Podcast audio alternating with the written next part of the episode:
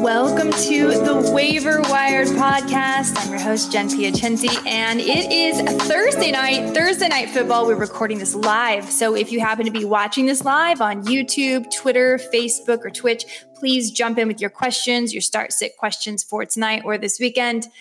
Eddie, um, Sunday was a wild one. Really was. It really was. Thursday was a wild one. We still haven't recapped last Thursday's games, but from a fantasy perspective, you know, overall in general, the the broad feeling I had was if you drafted an elite wide receiver, you can sleep peacefully at night. Um, unless their name is CeeDee Lamb, then yeah, then, unless then you have CeeDee Lamb, but he was not first round. Yeah, Um, true. He was second round, but yes, yes, we're going to talk about CeeDee Lamb shortly. If you, as you know, did the usual running back heavy first few picks, you might be feeling a little bit uncomfortable uh, going into the next few weeks. And if you drafted some quarterbacks that you were counting on, like Tom Brady and Matt Stafford and Aaron Rodgers, you could be feeling a little uh, gloomy today. So uh, let's just kick off this episode with it was one week. Everybody calm down. We mentioned this last week. Aaron Rodgers last year got stomped 38 to 3, no touchdowns whatsoever by the Saints. Um, bad weeks happen. What's hard is that it happened in the first week. And I don't know about you, Eddie, but most of my teams didn't actually win. I've never had a fantasy football season like this. So I'm trying to like breathe and tell my talk myself off a ledge too. But what I saw on Sunday was a whole lot of sloppy football. I had a, a miserable week of fantasy as well, uh, but I'm with you. It's it's week one. A lot of wonky stuff happened. The theme that I'm kind of getting um, that it- it just seems like coaches don't really they haven't really prepared their star players, their starters, the people that we draft in fantasy. They're really wasting July and August, and that bleeds into the regular season, and that's why everyone's kind of just saying like, you know, uh, it's why college football they, they a lot of teams they they schedule these like little cupcake games because they can get kind of used to what's going on. The NFL doesn't really have that. I mean, they do. It's called the preseason, but the preseason is no longer a thing because no no good players play in the preseason. And then we saw that with so many games come down to like just bad coaching decisions, and like you know we, we saw that like the Aaron Rodgers not having a great game, like a lot of just rustiness overall. And it's I think it starts really with the coaching and the lack of putting players in game time scenarios in July and August, and that coach is doing a really bad job.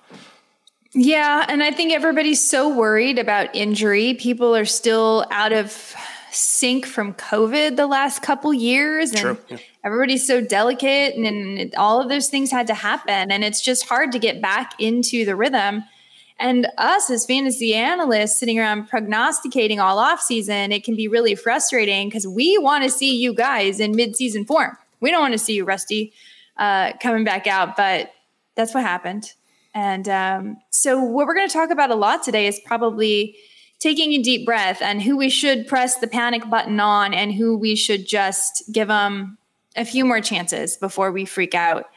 We can obviously start with that Thursday night game, but let's go ahead and kind of talk about the top news of the day. And that is that tonight, Keenan Allen will be out for Thursday night football, as will Harrison Butker. Um, how are you betting this game tonight, Eddie? This is a tough one for me. I broke it down a lot of different ways. I'll tell you my favorite player prop from it, but um, how, how are you betting this game in general? Because again, my picks for I have never had a worse week of picks than last Sunday. Oh well, I mean, in our extra points league, I went I think one and fourteen. I think last year I finished third. I was behind Harry and Dave, And and I uh, like fifth overall. Sometimes We were great. at Yeah, we were very good. Season, I was like third. I could not pick anything. And, and Martin, Martin had a great week. Martin Martin had a- best. Guys, that's how you know that something's off. The first week. Martin had a great week. He was the lone wolf on uh, on one of the games there. Uh, he won ten dollars from all of us. Um, so I, I think I'm gonna have to like Costanza myself and go and just do the opposite of what I think. But uh, I think for this game, you know, the, the Chiefs last week, I, I picked the Cardinals. We talking about it. I, I like the Cardinals a lot. You like the Cardinals a lot uh, to make a, a deep postseason run, and I just think that the the Chiefs, we were really concerned about how their offense is going to look. It's no Tyreek Hill the whole offseason. They're going to change what they do. They, who's going to be the leading uh, receiver? Are they going to start implementing a run game? And Mahomes came out and they spread the ball like crazy. Clyde Edwards-Helaire uh, had his resurgence, had a great game, and they but just kind of. going to continue. I, I, don't think so either, and I'm sure we'll get to that. But I, I just like Andy Reid proved that they could still do this without Tyreek Hill, and um, the Chargers had a close game too. I, I feel like the Raiders could have won that game if Derek Carr didn't throw as many interceptions. I know some people are high in the Chargers. I am not as high in the Chargers. I still think the Chiefs are the cream of the crop in the AFC West.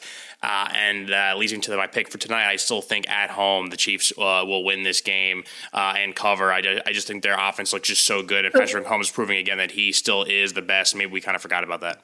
I saw the spread had moved to five and a half. You think they cover five and a half? I think they'll win by a touchdown. Yeah, I think the Chargers on the road. I think that the the game it was a sloppyish game last week. Uh, and I, I, don't get me wrong, the Chargers are going to be have a, they're going to have a great year.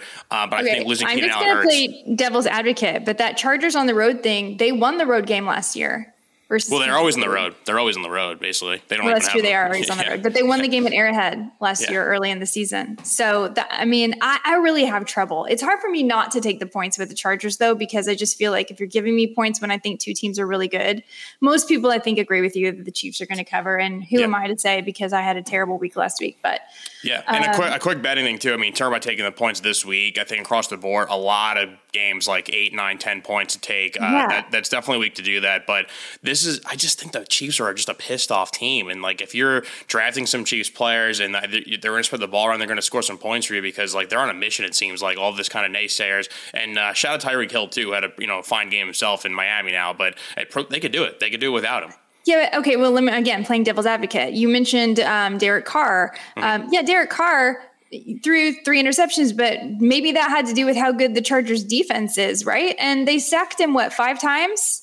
So yeah. I, I'm thinking that this defense is going to be able to get to Patrick Mahomes. And by the way, one of my favorite props for tonight, it was plus 100 two days ago. It has moved to minus 141. Is it Patrick Mahomes' interception? Because when there's supposed to be this many points happening in a game, the game's going to have the ball in the air a lot. And Patrick Mahomes has thrown an interception in basically like every game he's ever played versus the Chargers. And sometimes he throws two. So I, I feel like that's going to happen. And yeah. I think it's, and by the way, Justin Herbert's only minus 110 to throw an interception. So we'll see. Now, no Keenan Allen that works against him. Mm. But if you're at home, right now, if you're playing a DFS slate, consider Josh Palmer, consider Gerald Everett. These are people that could be valuable tonight when you're building your slate. As far as Chiefs wide receivers, uh, you know, Juju looked great the first half and then he disappeared. So, like for fantasy, is there any clarity? No. Maybe you can you can trust Clyde Edwards-Helaire that he's really the first guy. Okay, I don't think he's going to be setting the world on fire every week like that. I think the Arizona Cardinals were that bad more than the Chiefs were that good. It was kind of a perfect storm of that. But even still, guys, even still, Kyler was able to somehow pull off uh, three pa- two passing touchdowns, three total touchdown. You know, like it, you could still beat that Chiefs defense. So I do expect the over here. Oh yeah, oh yeah, and I and, and I know I am saying I'm going to pick the Chiefs, but I, I love that prop about throwing the interception. If you have Patrick Holmes, you're starting him tonight. There is a chance of the interception. Like it's no secret, the Chargers clearly are building their defense to basically compete with the Chiefs. Uh, you have the Derwin James kind of shadowing Travis Kelce. You have the edge rushers, and you have Bosa. They bring Khalil Mack. That's I mean, no quarterback wants to hear the names Mack and Bosa and have to play, uh, face off against that. So it, it's going to be a great game. Um, I just I don't know. I just feel my my head telling me that it's it's going to be right. a, a Chiefs victory. So I think if you have some Chiefs players, like you said, over on the the, the point total, so that's a good sign for everyone uh, involved in this game. And as far as fantasy starters, I don't see how you're not starting your guys in these games. Basically, all your guys. I can't, you know, of course, there's going to be some toss ups. Um, if we have some YouTube questions, let's go to those. Let's go to those now. Tight end word here from Albert. I would go with Ertz. Um, I know that Ertz is supposedly injured. So uh, if you're concerned about that injury and you want to play Everett tonight, uh, you can definitely play Everett. He's in a really, really good spot in a vacuum. I like Ertz. So if you want to play it safe, go ahead and put Everett in because there is a potential of Ertz snap count, Ertz injury, but it's a great matchup for Ertz again. It's also a good matchup for Everett. So um, just depends on how you want to play. And we have another question coming. It's a trade uh, proposition. Oh, okay. Thoughts on trade offered- here? James Robinson, Tyler Boyd for Zeke could use some wide receiver depth. I'm not a fan of how the Cowboys use Zeke. I'm giving up on him too early. Trade well, it, is, it is week one. Yeah. Trade Zeke.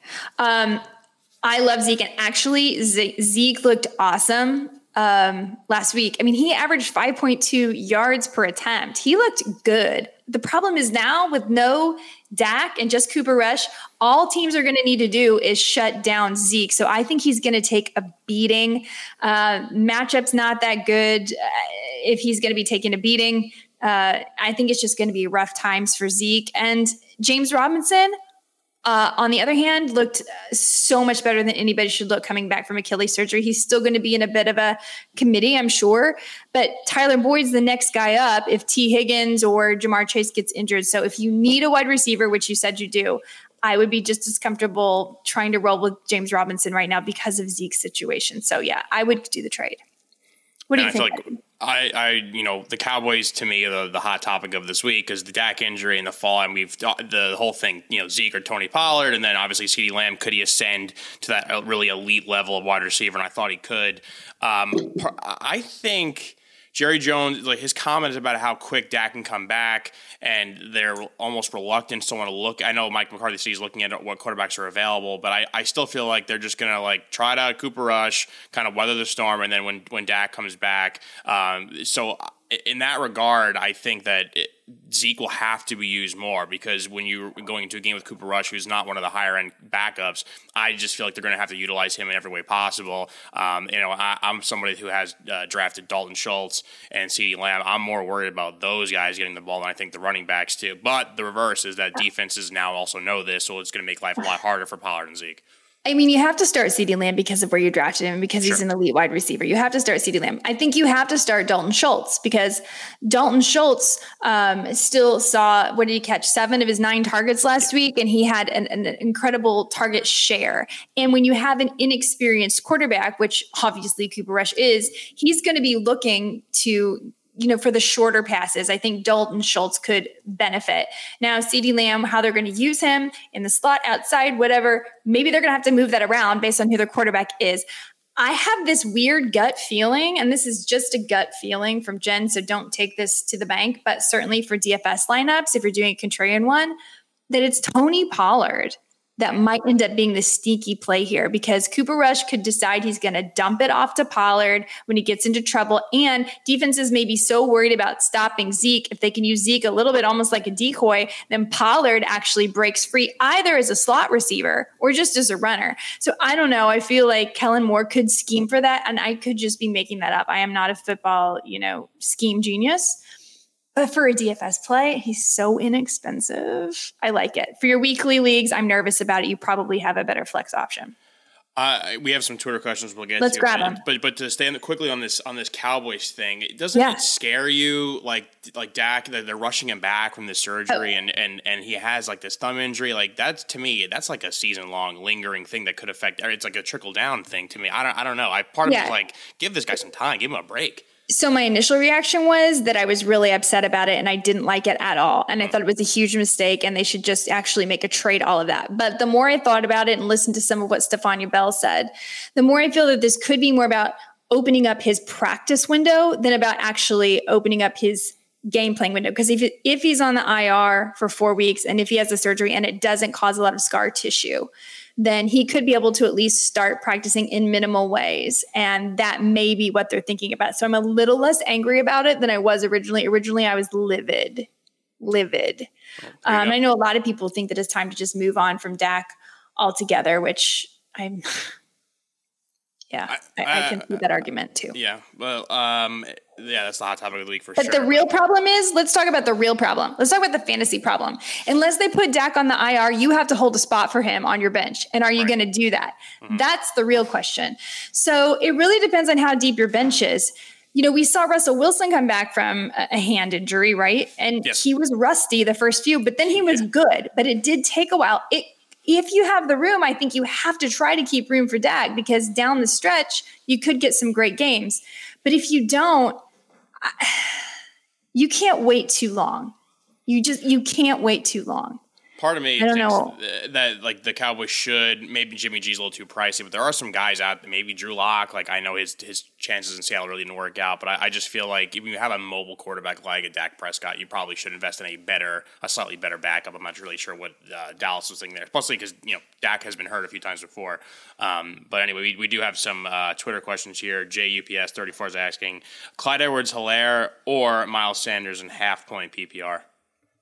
I would go Clyde Edwards Helaire. Let me just double check that I'm telling you the truth on that. But uh, yeah, my gut is Clyde Edwards Helaire. Let me check one thing. Um, Yeah, I feel like uh, CH is going to be a guy that people drafted, unsure if they should start him every week because of this whole new, you know, Chiefs offense uh, going on this year. And I feel like this you're going to have weeks like you did last week, where you know I had him on one team, did not start him, he burned me. I feel like I'm going to put him in the lineup, and then he's going to, you know, do a typical CEH game, and not really help you a lot. So I feel like this year is going to be a lot of back and forth on, on, on Clyde Edwards-Helaire. So, you know, Miles Sanders' uh, matchup is a lot better than Clyde Edwards Helaire. My concern is that they're going to uh, cycle him through with Kenneth Gainwell. Um, and the matchup is better. The next Twitter question we had here from uh, at Marcelo Unda, uh, Mike Evans or Michael Thomas? Um, wow, these are great questions, you guys. Mike Evans or Michael Thomas? I still lean Mike Evans. The issue is, I think like every Bucs wide receiver is on the injury report right now. Yeah. Five of them. Um, so you're going to need to check on that. They're playing in the same game. Obviously, they're both playing against good defenses, but I trust um, I trust Mike Evans more than I trust Michael Thomas. And we have a question coming in from BFlex 1985, another Dallas Cowboys question. I have a lot of running back depth on my team. Is it worth trying to get Zeke or CeeDee Lamb as a stash? Yeah. Did somebody drop Zeke and CeeDee Lamb, or are you thinking of making a trade? It sounds like when he says he has depth, I'm assuming trade. Hopefully, uh, he'll right back in. But it, I, my take is that if he has depth, he means he has parts to move. So I assume that's a, a trade. I would I would probably make the trade for CeeDee Lamb if you could.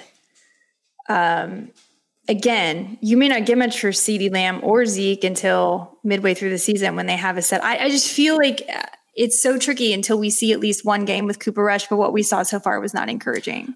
I it's so funny you said that because I in one of my leagues I, I have CeeDee Lamb and I'm looking to I know I drafted in the second round and I'm like this is going to be a great year for him. I was really projecting high and then the injury happens. I'm like I got to move him. I'm to do the terrible thing and I'm to trade. I'm to sell low and um, I'm about to hit like you know send the trade. I probably would have gotten the trade because I'm getting not much in return.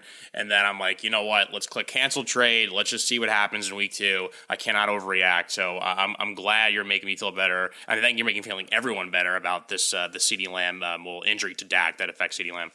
Yeah, I think we just have to pump the brakes a little bit. Like we're all panicking and we all want to be smart and be on the smart side of a trade or a move. But in reality, CeeDee Lamb is still an elite wide receiver and Kellen Moore is a very, very good offensive coordinator. And if Kellen Moore is worth his salt at all, he'll find a way to make sure CeeDee Lamb is still used. So, and again, CeeDee Lamb, remember, previously played in the slot. Now he's been lining up outside, but you can move him all around. So CeeDee Lamb should still have a lot of opportunities.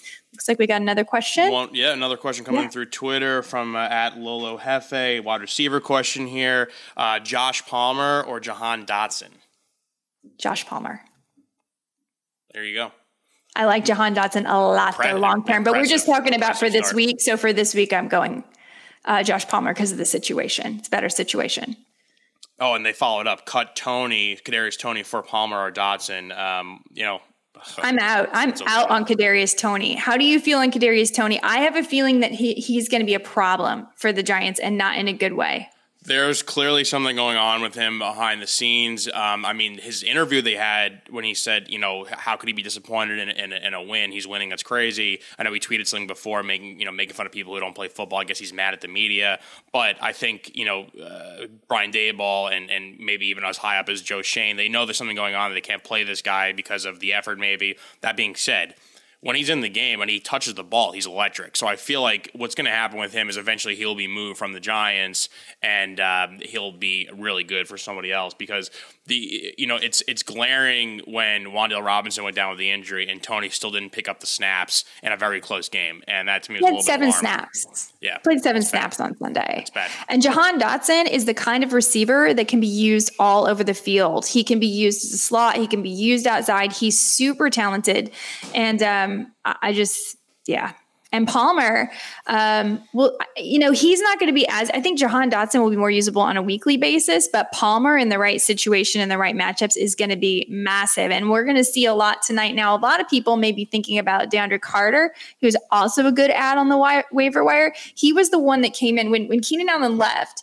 He was the direct replacement for Keenan Allen in the three wide wide receiver sets. But Palmer actually played more snaps and was in uh, for more routes. So I think it just kind of happened to fall that way. Certainly, we should see something from Mike Williams. I'm definitely firing up Mike Williams. You guys knew what you were getting when you're draft, drafting Mike Williams. You knew it was going to be boomer bust, so you shouldn't be surprised by last week. This week should be better for him. I think he and Palmer will be the ones featured, but I wouldn't be surprised if it's Carter, and he's definitely somebody I'm stashing in deeper leagues.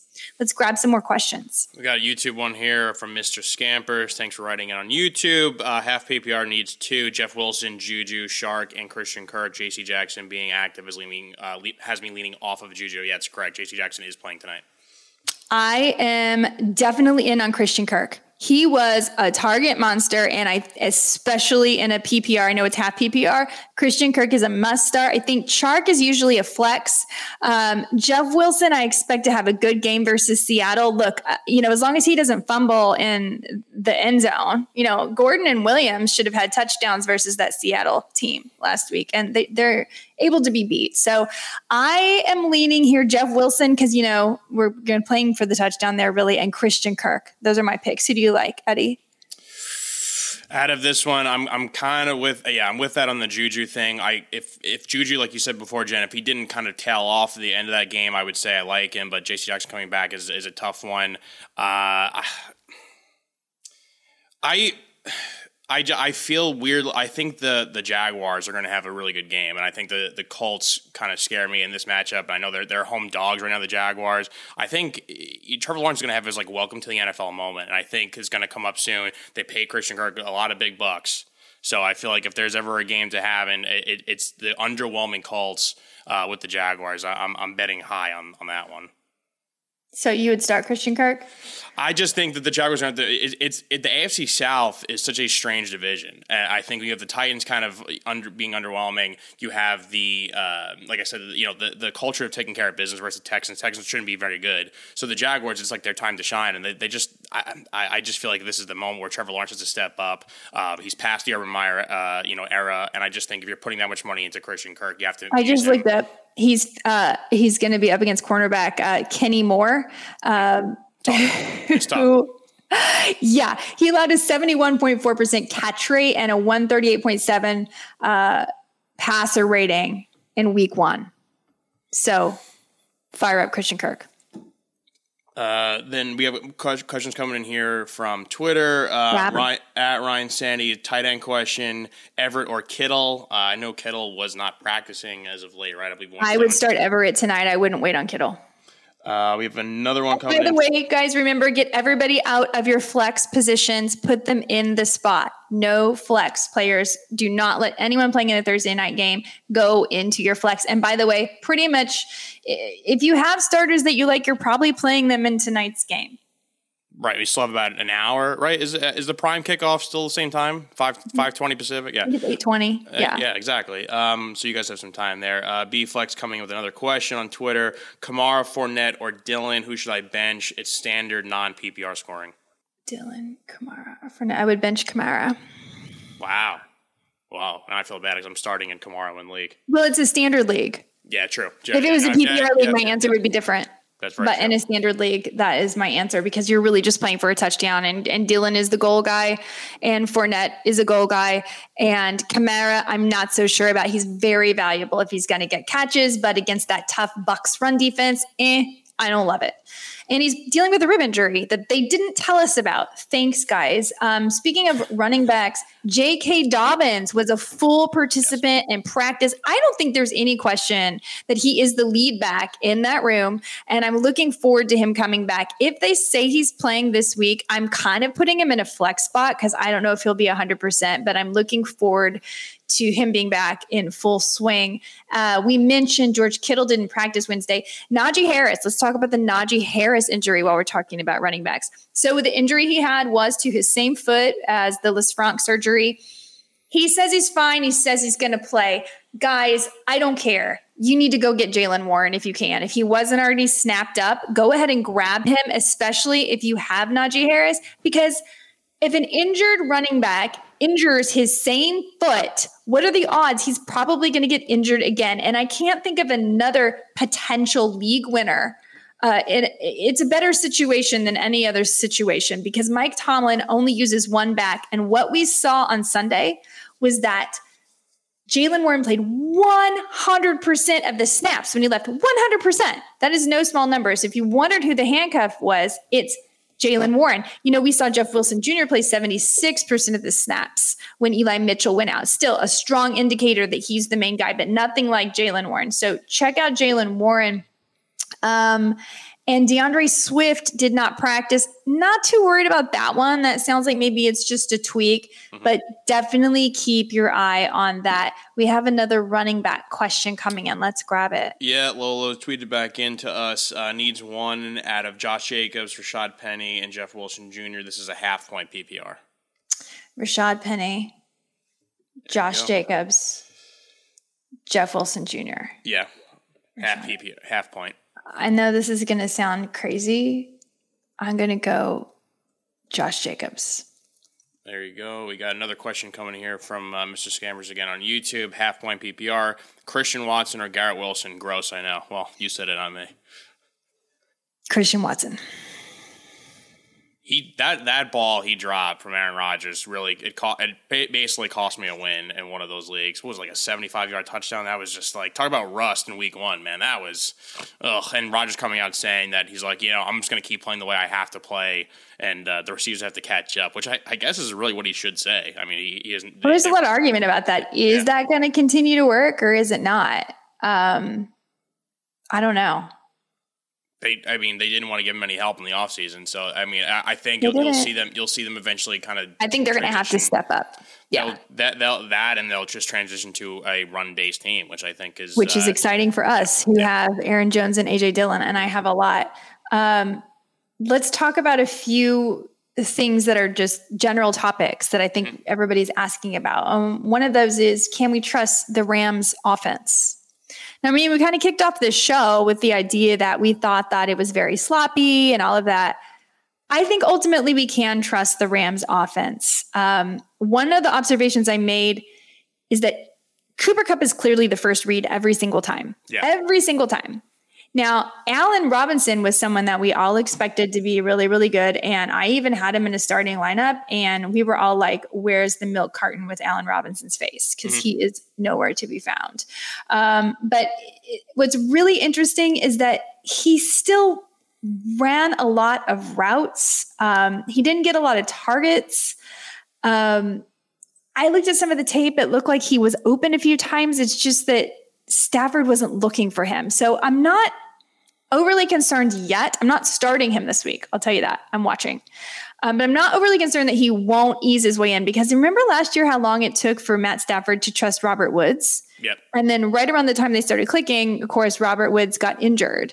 And it took him a few weeks to get used to OBJ too. So I'm not panicking on Allen Robinson yet, but yeah. I uh, I definitely don't. I know they brought Odell Beckham there for the first game, and they have his locker there. Definitely don't want them to sign Odell Beckham because that will just ruin any value then, that, uh, then, then A-Rob gives you. Yeah. Right. Um, I I also think what was a little discouraging was you know obviously the Bills missing Tre'Davious White and and A Rob still kind of being shut out was very strange. But I also think just the Bills in general are a great team and they're gonna they're gonna beat everyone like they kind of beat the Rams. I feel like they're going to be one of the best teams in the NFL this year. So, and, it also goes back to the week one rust. You're still, these starters are not playing full games with each other. They don't have the chemistry That's yet. Right. So, like, I, I would not panic yet on him. Uh, really, the main issue is just like keep Odell away from the Rams because then it's going to ruin the value. Um, not not Kupp, but A Rob definitely, and maybe if you have uh, you know tight end or whatever. The the my concern with the Rams is like Cam Akers, and I'm sorry for those who are like me that drafted him pretty early in, in some leagues. And you have a guy that you definitely trusted in the playoffs because he seems like he's finally healthy. He's finally going to be the guy. And then when you and the coach are having a public media kind of spat at each other, and him saying he has to give the effort, it's never good. And like I didn't start him this week and, because I just when you have three rushing attempts and your coach is like saying yeah, Gay's not giving effort, I have no reason to believe that he's going to all of a sudden have 25 carries in, in week two. So I need to see it before I can start believing into it. So that's that's a huge moment for me, and I'm sure many others. Yes, the Cam Akers situation. So I do believe that Darrell Henderson is definitely the guy that you're starting. Uh, he wasn't particularly efficient or particularly good, but he's definitely the guy that is the number one guy right now. Um, I think another thing people weren't taking into consideration is Cam Akers' soft tissue injury. Everyone was like thinking it was about the Achilles, but I don't think it was just about the Achilles. I think there was a soft tissue injury there as well. I think overall, what we should be expecting is a bounce back this week um, from Matt Stafford because the matchup is good. Um, it's especially good for Cooper Kupp. Um, so I think we're going to see that. You know, they're facing the Falcons. The Falcons were very generous to Jameis Winston. They made him look amazing. Um, speaking of the Saints, let's go to that game really quick. Mm-hmm. Um, Michael Thomas was like nowhere to be found. And then he got those two touchdowns in the end. Now he had the same amount of targets, and had the same amount of routes as Jarvis Landry, but Jarvis Landry played more snaps. And Jarvis Landry ended up leading the team with catches and yards. So when I look at that team, Landry is actually the one I'm more interested in because I believe he's going to give me that solid floor from week to week that's going to help me put up decent numbers to beat my opponents, as opposed to Michael Thomas, that I still don't have a feeling of it being a definite lock situation that was a little bit touchdown dependent. Um, and you just can't gamble on those every week. So Jarvis Landry, somebody that if you're in a, a 10 team league, might be someone you might consider. Uh, let's grab a few YouTube questions. We have our pal Martin Weiss asking a few questions here on YouTube. He has Dobbins and Swift. Does need to look on the waiver wire? Uh, nice pun intended. Running backs due to injury. I don't think so. I think you're good because I'm pretty sure Swift is really going to play. And if he and if he doesn't, I would be fine plugging in Dobbins. But Martin, give me who's on um, the waiver wire for you to grab potentially Saturday night or Sunday morning, so I can tell you the priority of those if neither Swift or Dobbins are playing. In the meantime, he has another part two while he gets that answer. He needs to pick three or four here out of Deebo, Bateman, Olave, and Adam Thielen, and it's full point PPR. I would go Deebo. Deebo's a lock. Deebo, Bateman didn't really get the targets I wanted. Yeah, um, Thielen also was kind of underwhelming. I mean, Thielen also, but the matchup's good. Yeah. Yeah, Eagles defense gave up, you know, 35 points to the Detroit Lions. I feel like the Vikings should do similar. Yeah. Um, you know what? I'm going to sit Bateman this week. It's that's a tough game. Baltimore Dolphins mm-hmm. could be. Yeah, I'm, yeah. I'm with. Uh, and we have another one over here from Mr. Scamper's uh, half point PPR. A Rob. We're talking about Henderson or Gabe Davis. I'm going to go ahead and roll here with Gabe Davis. Um, I really think it's legit. And I don't think Dawson Knox is going to overtake Gabe Davis. And Gabe Davis is just quite simply his favorite red zone target now. So it's Davis for me. We got one coming in from Twitter from uh, Ryan Sandy again. Uh, Palmer, Zay Jones, or Robert Woods. And it's uh, PPR. Palmer.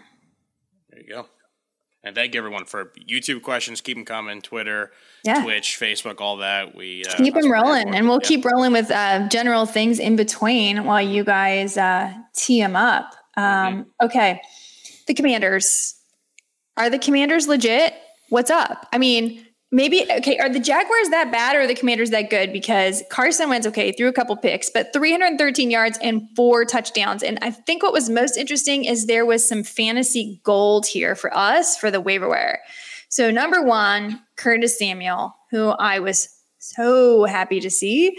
Um, last year, kind of irrelevant due to injury, but now I, I, keep thinking, wow, wow, this guy led the team in targets. He had 11 targets. Um, he found the end zone, and he could be a perfect guy in this system where we're still kind of searching for a running back, right? We're waiting for Brian Davis to come back, uh, Brian Robinson to come back, and um, Antonio Gibson actually looked pretty good. I mean, the whole team was very interesting. Carson Wentz is somebody that I would absolutely pick up to replace Dak Prescott. And maybe it's that the Jaguars defense was that bad.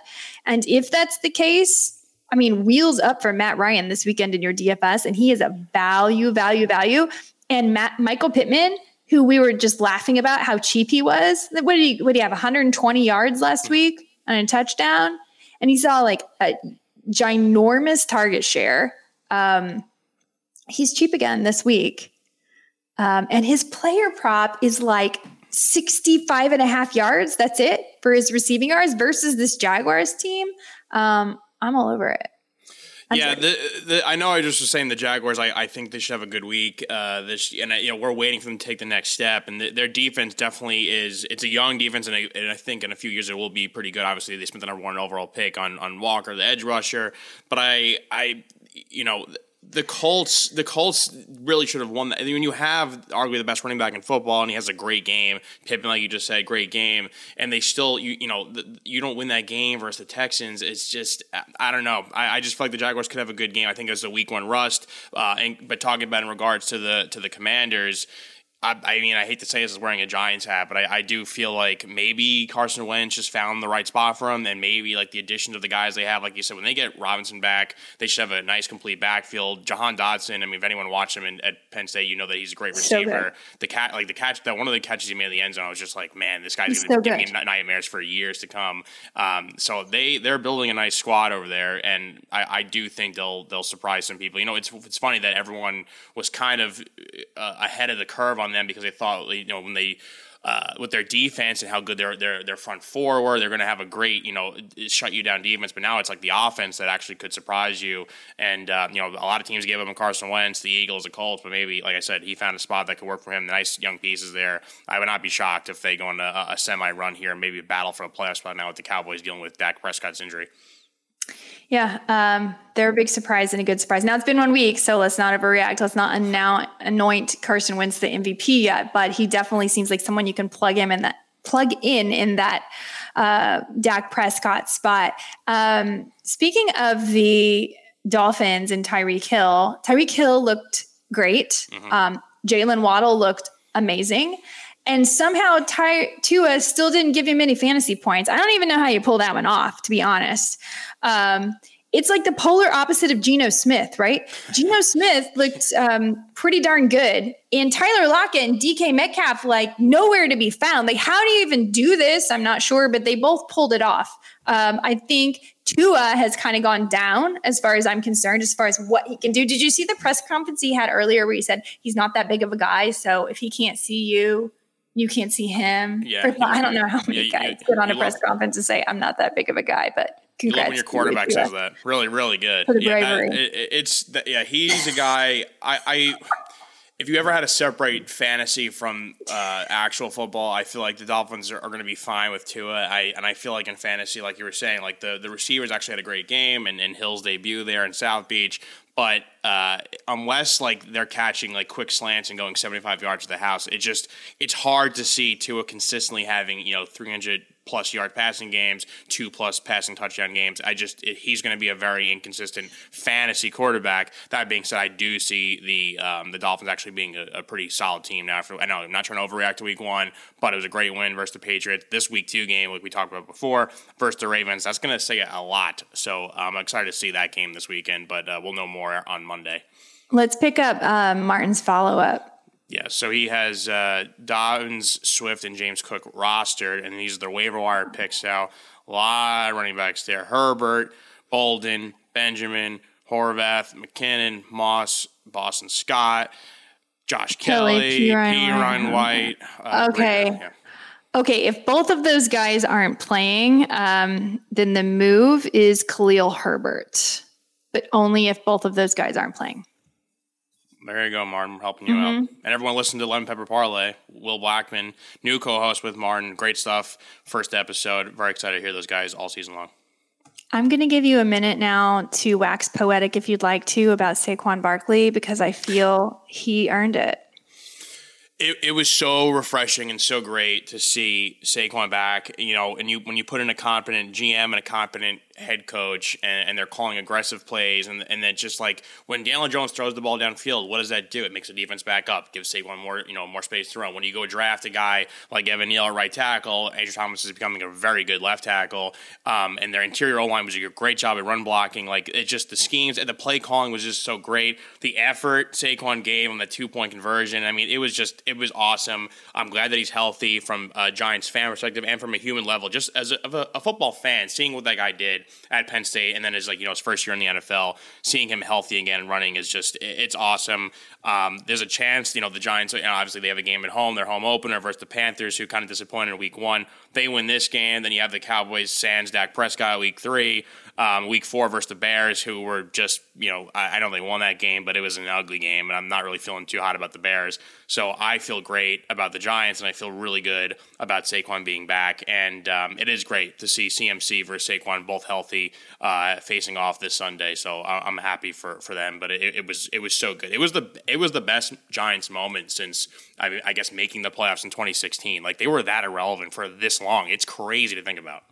I'm excited for you. Uh, and I'm excited for all these people that took Saquon in the third and fourth round, but I don't want to get too excited too early because injuries happen. I don't know why. I feel like this guy is a magnet for injuries. So I hope that is not the case. But his matchup this week is so good. Um, last week, the Panthers surrendered 187 yards and two touchdowns and allowed an 83.5% catch rate to the Browns running backs in week one. So Barkley, 194 yards from scrimmage last week, wheels up. And on the other side of this, I really love Christian McCaffrey too. Some people complaining didn't like what they got out of Christian McCaffrey. Thought it was perfectly decent for his first uh, game back. They're going to let him have regular rest days. I actually like that. Mm-hmm. Makes me feel better. Um, again, a great matchup versus the Giants this week. So, uh, you know, both guys are are wheels up for me in DFS lineups as well. Even though they are pricey, they are probably worth this spend up. Let's talk about Javonte Williams and Melvin Gordon. Let's do that. I mean, talk about weird, wacky games. Oh my! I still, okay, can't, I still was, can't get over the ending of the NFL. I don't even care a lick about the Seahawks, so the Broncos. But that was insane. I needed one more pass from Russ to Jerry Jeudy. so I could beat Cynthia Freeland. No, no, no. We don't. No, you don't. You don't pass. If you have Russell Wilson and quarterback and a great receiving core, you don't pass. You, don't, you pick very pass, long field goals. I'm hoping that Nathaniel Hackett learned his lesson because it is such a good matchup this weekend with Houston. And and one of the interesting things was to me the whole split of this backfield, like we were right that it was split. I don't think we understood how it was going to be split. Again, one game and a very specific situation. But Melvin Gordon with 12 carries, Javonte with seven.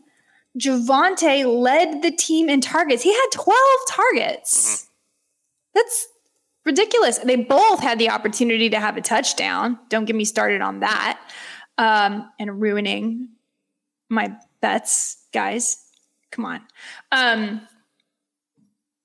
so I don't know what to expect. I mean, it, you know, Javonte Williams looked amazing, right? We were all screaming. We're like, look, the guy's averaging like eight yards per attempt. Why don't you put him in? I can't believe you gave it to Melvin. He fumbled. And then Javonte Williams came in and did the same thing. Uh-huh. So they're both, you know, in the doghouse as far as I'm concerned. But in the end, Javonte Williams was the one that put up the much bigger fantasy day. I have a feeling that Gordon is going to retain goal line duties you know, like two to one and opportunities. That's my guess. I could definitely see that. I know we talked a lot uh, earlier in the year about the the value in drafts because uh, everyone seemed to love Javonte Williams. That was everyone's guy. We have to get in the middle rounds, but you pointed out Melvin Gordon like just as effective last year on similar amount of touches. Uh, I do think he'll be impactful in other ways. Like you said, it's goal line. It's it's to spell Javonte Williams. Um, you know, if he's running the ball a bunch in a row, I still think Melvin Gordon has a role there. But honestly, what really worries me is just like is Nathaniel Hackett just going to be a miserable play caller? He's a miserable offensive mind. Some guys are not fit for the position, so I'm going to be interested to see, you know, if the if this the the Broncos start off 0 and 2 and it's just going to spiral out, and you bring in Russell Wilson for nothing, um, it's just it may hurt everyone's value on the on the team. But yeah, I mean, if you have Javonte Williams right now, you're probably pretty happy. So my hope is that Nathaniel Hackett is a quick learner and they're going to realize they just paid this guy big bucks and the whole point was to let him loose. So uh, what I loved was seeing him and Jerry Jeudy because we were all wondering is it Sutton is it Jeudy? But actually Sutton had a good day too. Um, he actually had the bigger share of the team's air yards. Believe it or not. So I do think more good stuff is coming for Courtland Sutton. Um, I think they're both going to be huge weapons. Obviously, Javonte Williams, he was going to the tight ends, Albert O, uh, random tight ends mm-hmm. that we never thought of ever rostering. Um, I like all of that. I actually thought Russ looked pretty good. He finished with the 11th best passer rating, the 11th best completion rate. I think, I really believe that dear sweet Russell Wilson, his tender heart, got hurt when he got booed. And by the way, Seahawks fans, boo to you, whatever, boo during the game. That's fine. But booing him when he came out was so tacky. And anyway, it got to his heart, but it did work. So congratulations, Seahawks fans, because I definitely think you rattled him just a little bit. And I think that that also boosted Geno Smith's play. And I do not think Geno Smith is going to continue to be this good going forward. I think he'll be serviceable. Uh, but I had people writing me like, I fell in love with Geno Smith. Should I pick him up? I'm like, oh my God, just calm, just pump the brakes, everybody. Uh, exactly. Like, I mean, this is the Geno Smith that was in New York on both teams never showed this. This was just like a very strange primetime game. Yeah, the energy, like you said, the crowd was going into it and, and going after Russ. And, and, Russ did look good. Russ made a couple throws. There was one good. throw. You know, we were doing our uh, our extra points futures draft, and there was that one throw he made that he came, you know, cross body off of one foot. I mean, he still has it, and like that's what I'm saying about Nathaniel Hackett. Like if you Russ could Russ could do it, and Russ has the weapons. And when the passing game is working, it makes the running game so much easier. So I just like fingers crossed because obviously a lot of fantasy players have a ton of Broncos players uh, on their team. So you have to hope this coach uh, does not really poop the bed and really could could because it should be an explosive offensive team.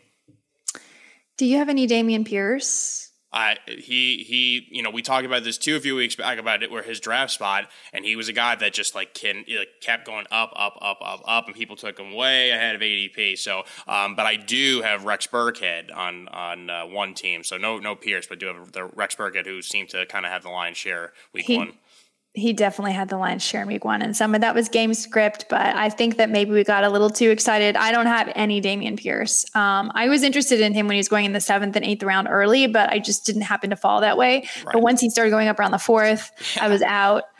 Um, so yeah, and Isaiah Pacheco, he was starting to get too high too. Uh, I do have a couple shares of him again from when it was early, but um, yeah, I was just wondering if you got caught up in the the Dameon Pierce. Uh, love it all. But I love that you, you have Rex Burkhead. I have him a couple places as well. You yeah, you just said it, Jen. I mean, it, it's like when he was going originally 70th round. Okay, that's fine. I could do that. Uh, when he starts going the fourth round, almost like you know early fourth round, almost third round. It's like uh, I know, and, and it's all you know fantasy about value.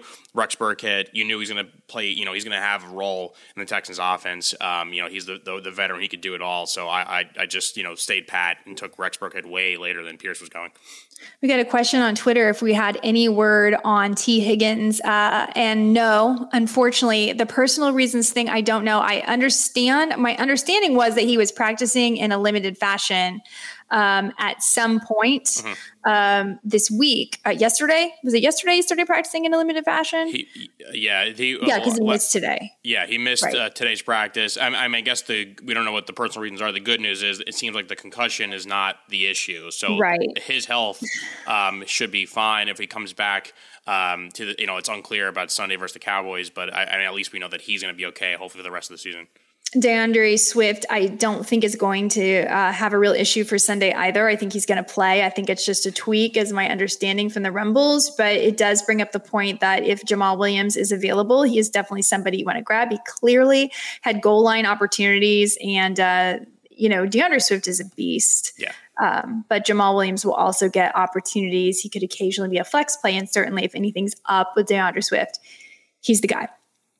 Yeah, I mean D'Andre Swift, we you know we, we all fell in love with him, and Jamaal Williams too. So if he does get some shine this week, that'd be great because we'd love to watch Jamaal Williams. He was you know the guy who was you know crying on, during Hard Knocks, but um, I you know, I obviously was rooting hard for the Detroit Lions to beat the, the Philadelphia Eagles because that's the team you just fall in love with, Dan Campbell and everyone on their roster. Um, so, you know, I think they're going to be improved. I think they're a team that actually could balance it. You know, D'Andre Swift is for sure the, the lead back, but Jamaal Williams is definitely no slouch. And uh, it's a, it's also a great sign to see Jared Goff and their offense being able to score that many points. So maybe if you have a lot of shares of uh, some Lions guys, obviously Amon-Ra St. Brown, great game. Um, you, it's it's weird to say like Detroit Lions players are could be good for your fantasy teams. But they could be, and and like Chark could definitely be a flex play. yeah, it's really interesting. Um, some concern among some people about Derek Carr. Um, there's no way I'm sitting Derek Carr this week versus the Cardinals. Uh, the Cardinals looked awful. I still kind of believe in the Cardinals. I feel like they're going to bounce back. Um, but there's no way I'm sitting Derek Carr. He did get picked on with the Chargers defense, but the Chargers defense is very, very good. I expect them to be good tonight too. Um, so yeah, I think you should fire up Derek Carr. Um, a lot of people think it's going to be a Hunter Renfrow game this game, time around. It will always be a Davante Adams game our concerns about whether Davante Adams would be good, he's fine. it, it, was awesome seeing him. It, just their their rapport in week one, the crowd going crazy whenever he had the ball. I, I definitely don't sit Derek Carr. There, there's too many good parts in their their offense that he's he you know they played it. it it's a good Chargers team. They got to him. He, was a sloppy game. It happens. It's week one again. It's the rust thing. It's just not being together. It's just you know the preseason now is not what it used to be years ago. Uh, I'm all in on on uh, on Derek Carr and you know the Cardinals. Um, I it's very strange how we perceive NFL teams because the Cardinals last year started hot finished poorly, people wrote them off. This year, if they start off slow, which they could because they're getting, you know, arguably their best player back uh, after, you know, missing six weeks in DeAndre Hopkins, they're to me a team, a second half team. So, Jen, I am not getting off the Cardinals bandwagon just yet. So I'm with you. Concerned about Tom Brady? Mm, I don't think so. I think Tom Brady is going to, I know they have to get off the schneid of not being able to beat the, the Saints, but I, I and seeing five receivers on their injury report, never good if there ever it was a guy in the history of the NFL to play with a chip on his shoulder, it's Tom Brady. And I know Gisele's not making comments and and th- that he has to be more present. Uh, I think Brady's going to be fine. I think the Bucs are going to be fine. The Bucs defense is legit, and it's going to make life a lot easier for him. And if they just let you know Lenny and do the work, and he's just along for the ride for a few weeks to kind of weather the storm, I think it's okay. Maybe in fantasy, not going to be great for you right now, but I think uh, going forward, he, you know, he's going to be fine. And uh, maybe we'll see a bit of a a, a shootout out on this, uh, depending how great James could be. I also wouldn't be shocked if James threw a few picks with how good that defense is and kind of uh, stinks it up for the Saints. And I, I could see the Bucs winning like in a blowout in this week. Yeah, uh, Fournette apparently a little bit limited at practice this week, so keep your eye on that. How about Julio Jones? Welcome back. Everyone, right? everyone wants to play with Tom, and he he found like whatever the Titans couldn't everywhere. find in him, and he yeah, I, I, mean where he was going in drafts is great. People may have laughed at me; it was such a value pick to me, and I was so happy. And I've got him in in place of T Higgins in almost every leg this week because I don't think you know I'm I'm doubtful that T Higgins will play. So Julio Jones is my guy, and I am loving it, assuming he's healthy, of course. But they're all on the injury list, so mm-hmm. I've got Russell Gage teed up as well for that spot. Um, absolutely loved seeing Julio Jones out there. Oh, I mean, it's great. I, I, hope, like you know, the way obviously to see him, his career finish the way like it maybe get to a Super Bowl and win one. It'd be great for him. Obviously, them losing with the Falcons. So uh, I, I, it's it was a smart move by them getting him, and it's smart for fantasy players to draft him going late. Especially you know you, when you draft him, you probably thought Godwin would miss a couple weeks. Um, he came back a little sooner than people thought. So it's it's you know I, I think Julio Jones is gonna have a fine year for being the wide receiver three or so on their depth chart. Well, Godwin should be out for a while now. Well, now uh, he is. Yes, expectation. Right. So yeah. that that helps with Julio Jones a lot and Mike Evans a lot, uh, in my opinion. Yeah. Um, we have any more questions, Eddie? We have five more minutes. If you guys have any, you can jot them into YouTube or Twitter. But let's talk about the Steelers. Or do we have a uh, question? Uh, Martin quickly wrote. He yeah. was because we were talking about Saquon before the commitment to uh, Breida. Um, I I wrote back uh, just for me reading everything about there is to read about the Giants and all the beat reports and stuff their plan was like if Saquon's healthy, it's Saquon's ball. Like that's just the way it's going to be. It's not going to be as much of a committee as it was, uh, you know, the last few years when he was coming back from injury and stuff. And I mean, is not a bad backup at all, but I, I, just think that especially how Saquon played in Week One, like I just don't see them ever starting a drive with him not in there. It's going to be 26 all the way. Yeah, but if you need, if you're thinking ahead, Martin, if you're thinking if anything happens to Saquon uh, and you want to just have the depth, then sure, Matt Breida is somebody you could have as the depth. Though Matt Breida is also he, he's a really efficient runner mm-hmm. actually, but he gets injured a lot. Yes. They both kind of have the same problem.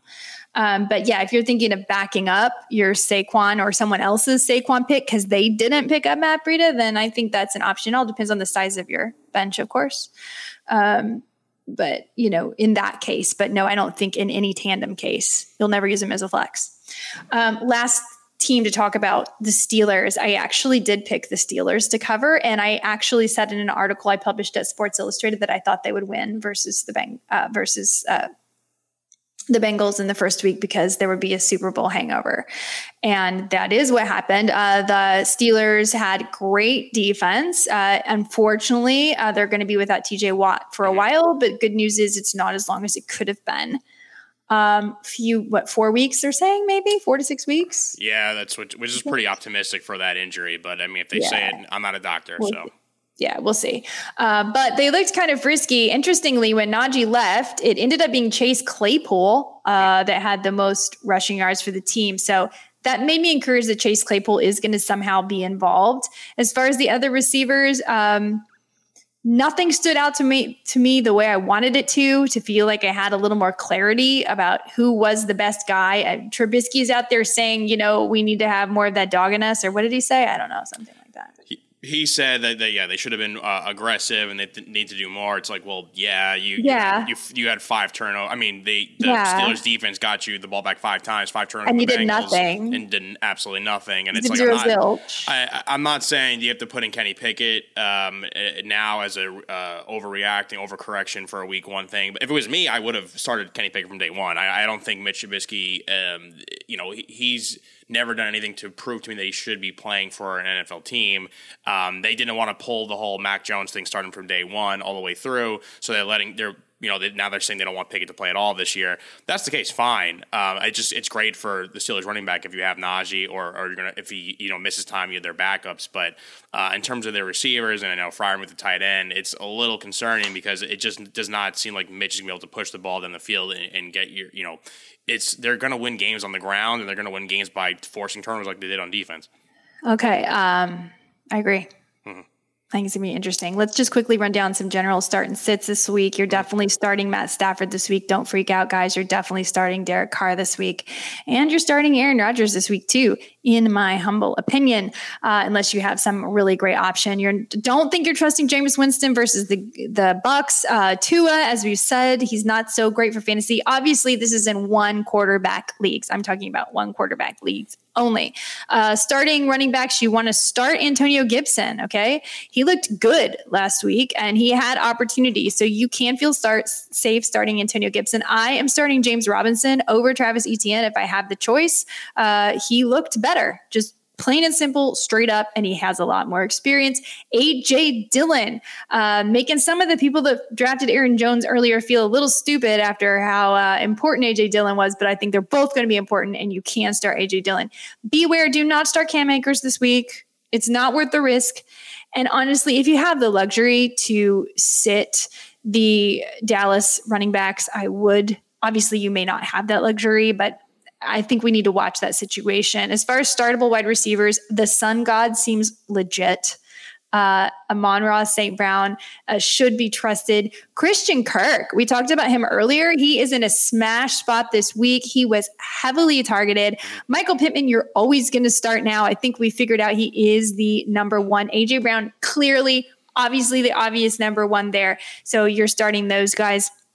Um, as far as sitting, um, I'm a little concerned about Darnell Mooney. He just saw no action. Now, part of that could have been the weather, but if you have a better option, I understand starting them instead this week. Rashod Bateman, we mentioned earlier, not a great situation. Uh, he happened to get bailed out with a long catch and a touchdown, so he was okay for your fantasy teams, but uh, it, it, was a little rough as far as target share and opportunity. Uh, if you can start Zach Ertz, do it. If you feel comfortable waiting, if you don't feel comfortable waiting, you can plug in Gerald Everett. Uh, you should start Pat Freiermuth. I kind of like Hayden Hurst as a sleeper pick this week versus Dallas. He ran 56 routes last week. Routes, routes, routes last week. And um, we've seen the Bengals, especially if they're without T. Higgins, right? Uh, we've seen CJ Uzomah pop off for a couple games last year. I feel like that could happen this week versus Dallas. So maybe that's a bit of a gut feeling, but he saw eight targets last week. That's a lot for a tight end. Uh, and then sitting tight ends. Oh, Taysom Hill, the elephant in the room. What do you do with Taysom Hill? Um, yeah, look, he's going to pop off for big games, and I have him on a lot of teams uh, to plug in if I need him in a bye week or a situation. But I don't think you can start him as like your guy every week. Uh, there will be he'll get in for the Wildcat. He'll have special packages designed for him. He'll have touchdowns, but then there'll be other weeks where he's not used at all. So um, just be aware. And poor Mike Gesicki, I think he's probably um, he's such a good receiver, but there's just too much competition in Miami. So I don't think you're starting Mike Gesicki. If you can, go pick up someone else from the waiver wire, which is the name of our show, Waiver Wired. And we have one last question, Mr. Scammers, uh, here from YouTube. Worried uh, about Trey Lance enough to start Carson Wentz? Um. Yes.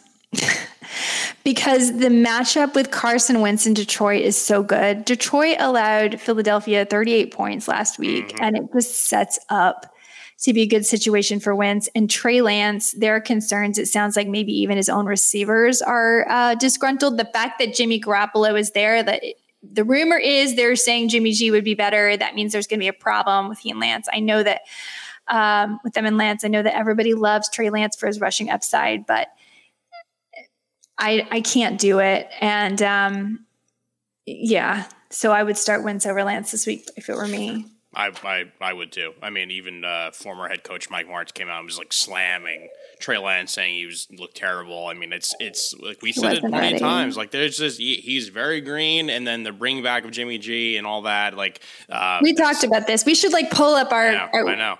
Our I know. excerpt. It feels it feels Insert so it. good to, to finally get a, uh, a prediction get one right. Correct. Yeah, I know. It feels really good. Uh, guys, this has been awesome as always. We will be back next week with another edition of Waiver Wire. Always come to us with your questions. We love answering them. We'll try to keep the storyline going through the whole podcast to hit all the topics we need to hit and then get to your questions individually. We hope you have a great weekend. Feel free to tweet at us directly at Jen Piacenti at that Eddie Murphy. Looks like he it. changed his handle, I noticed. Mm-hmm. And more importantly, be sure to check out extrapoints.com slash arcade because every week we have a contest where you get to pick the games and you can prove that you're smarter than us. We have prop contests. We have uh, NFL Pick'em. There is money involved. If you win the NFL Pick'em, $100 if you win. Why not? Free play. Uh, there's a cool gold hat if you win the props Pick'em. I got to go do mine. So definitely get in on that action. Uh, in the meantime, as I said, any more questions, feel free to send them our way. We will be around.